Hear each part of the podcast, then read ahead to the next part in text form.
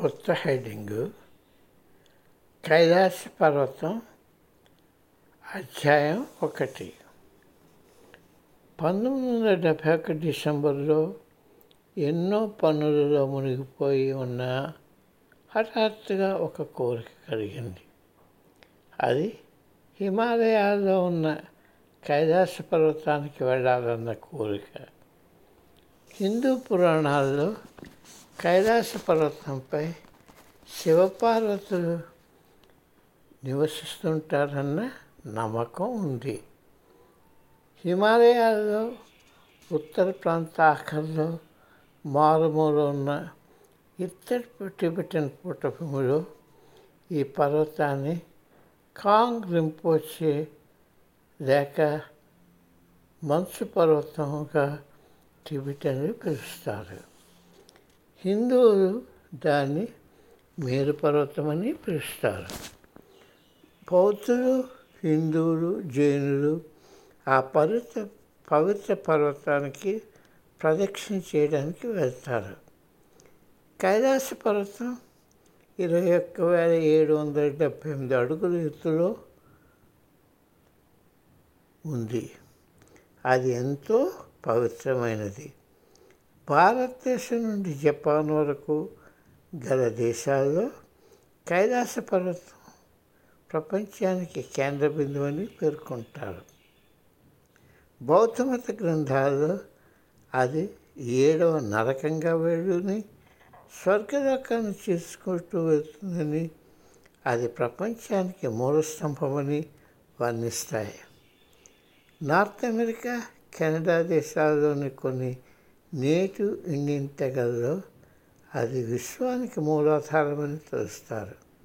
అందుచేత ఆ పర్వత పవిత్రతపై హిందువుల నమ్మకానికి ఏదో ఒక కారణం ఉంది. లండ ఇండస్ బ్రహ్మపుత్ర కర్ణాలి సత్యజ్ నదులకు కైలాస పర్వతం మూలస్థానం. ఆ నాలుగు భారత ఉపఖండానికి నీరు అందించే పుణ్యనదులు హిందూ పురాణంలో దాన్ని మేరుపర్వతమని దాని నుండి నదులు ఉద్భవించాయని చెప్తాయి. బౌద్ధ మతారాధకులు ముందుగా కైలాస పర్వతాటుడుగు భాగంపై సాష్టంగపడి ప్రదక్షిణ మొదలు పెడతారు. హిందువులు అర్థశాస్త్రాంగం ఎన్నో దినాలు చేస్తారు. అదెంతో సాహసకృత్యం. ఎముకలు కొరికే చలిలో పదిహేను వేల అడుగుల ఎత్తులో వీస్తున్న ప్రపంచ గాండులకు తట్టుకొని అటువంటి సాహసకృత్యం చేయడానికి ఎంతో బలవత్తరమైన నమ్మకం ఉండాలి. కైలాస పర్వతానికి ఆగ్నేయంగా పద్దెనిమిది మైళ్ళ దూరంలో అరవై నాలుగు మైళ్ళ మానస సరోవరం ఉంది. ఆ సరోవరంలో అతి చల్లని ఆ నీటిలో స్నానం చేసిన కనీసం ఒక మునక వేసిన అదెంతో ఆధ్యాత్మిక లాభం చేకూరుస్తుందని ప్రతీతి. చాలామంది ఆ నీటిలో మానవాతీతమైన నయం చేసే శక్తులు ఉన్నాయని చెప్తారు. పూర్తిగా మునుగు స్నానం చేస్తే వాళ్ళ పాపాలన్నీ పడతాయని పునర్జన్మ ఉండదని హిందువులు భావిస్తారు. మానస సరోవరం సముద్రానికి పద్నాలుగు వేల తొమ్మిది వందల యాభై అడుగుల ఎత్తున ఉన్న మంచినీటి సరస్సు. రాక్షసత లేక డెవిల్ లేక్ అన్న ఉప్పు నీటి సరస్సు కూడా అక్కడ ఉంది. అది సన్నగా ఉన్న ద్వీపకల్పంతో మానస సరోవరం నుండి విడివడి ఉంది. నెలవంక ఆకారంలో ఉన్న సరస్సులో స్నానం చేయరు ప్రదక్షిణం చేయరు. ఆ దిక్కుగా దూరం నుండే దానిని చూసి నమస్కరిస్తారు. పంతొమ్మిది వందల యాభై ఎనిమిది సంవత్సరంలో చైనీయులు టిబెట్ను ఆక్రమించుకున్నాక ఆ ప్రాంతాన్ని పరిమితంగా తీర్థయాత్రలకు వెళ్ళనిస్తున్నారు. డిసెంబర్ పంతొమ్మిది వందల తొంభై నుండి నేను సన్నాహాలు మొదలుపెట్టిన. జూన్ పంతొమ్మిది వందల తొంభై ఎనిమిదిలో మలేషియా నుండి మా బృందం బయలుదేరింది. నిబంధనలకు అతి ప్రాముఖ్యం ఇచ్చి పనులు చేయని ఉద్యోగుల స్వభావాలను మాకు ఈ కట్టుబాటుతో ఉన్న ప్రాంతం వెళ్ళడానికి అనుమతి రావడానికి చాలా కాలం పట్టింది. నాకు కెప్టెన్ భరత్ గురుంగ్ అన్న గురుభాయి నేపాల్లో ఉన్నాడు. ఆయన మా ప్రయాణానికి కావాల్సిన ఏర్పాట్లు కాఠ్మండూలో ఉన్న ఒక ట్రావెల్ ఏజెన్సీ చేత చేయించారు.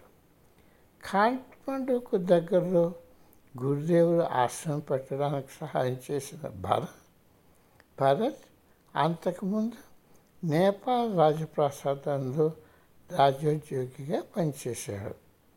ట్రావెల్ ఏజెన్సీ మాకు ఒక మంచి అనుభవం ఉన్న గైడును సహాయకులను ఏర్పాటు చేశారు.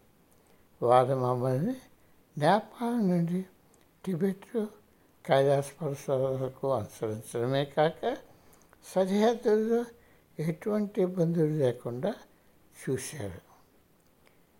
గణేషన్ జెఫ్రీ ఆయన బావమరి ఆల్ఫ్రైడ్ అతనికి టైగర్ అన్న ముద్దు పేరు పెట్టాము భరత్ గురు ఆయన భార్య మరొక ఇద్దరు మా బృంద సభ్యుడు టైగర్ మంచి ఫోటోగ్రాఫర్.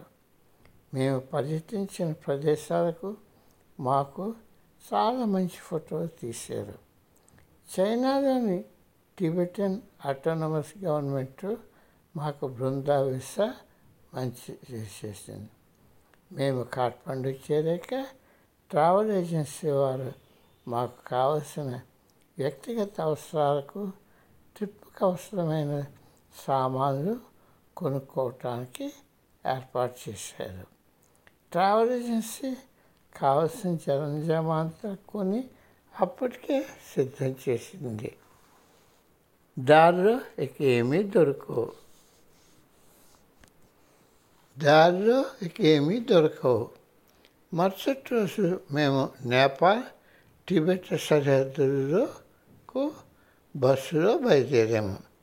అక్కడ ఉన్న స్నేహవంతన. అదే ఫ్రెండ్షిప్ బ్రిడ్జిపై మాకున్న సామానంతా దింపివేసి దాటాము.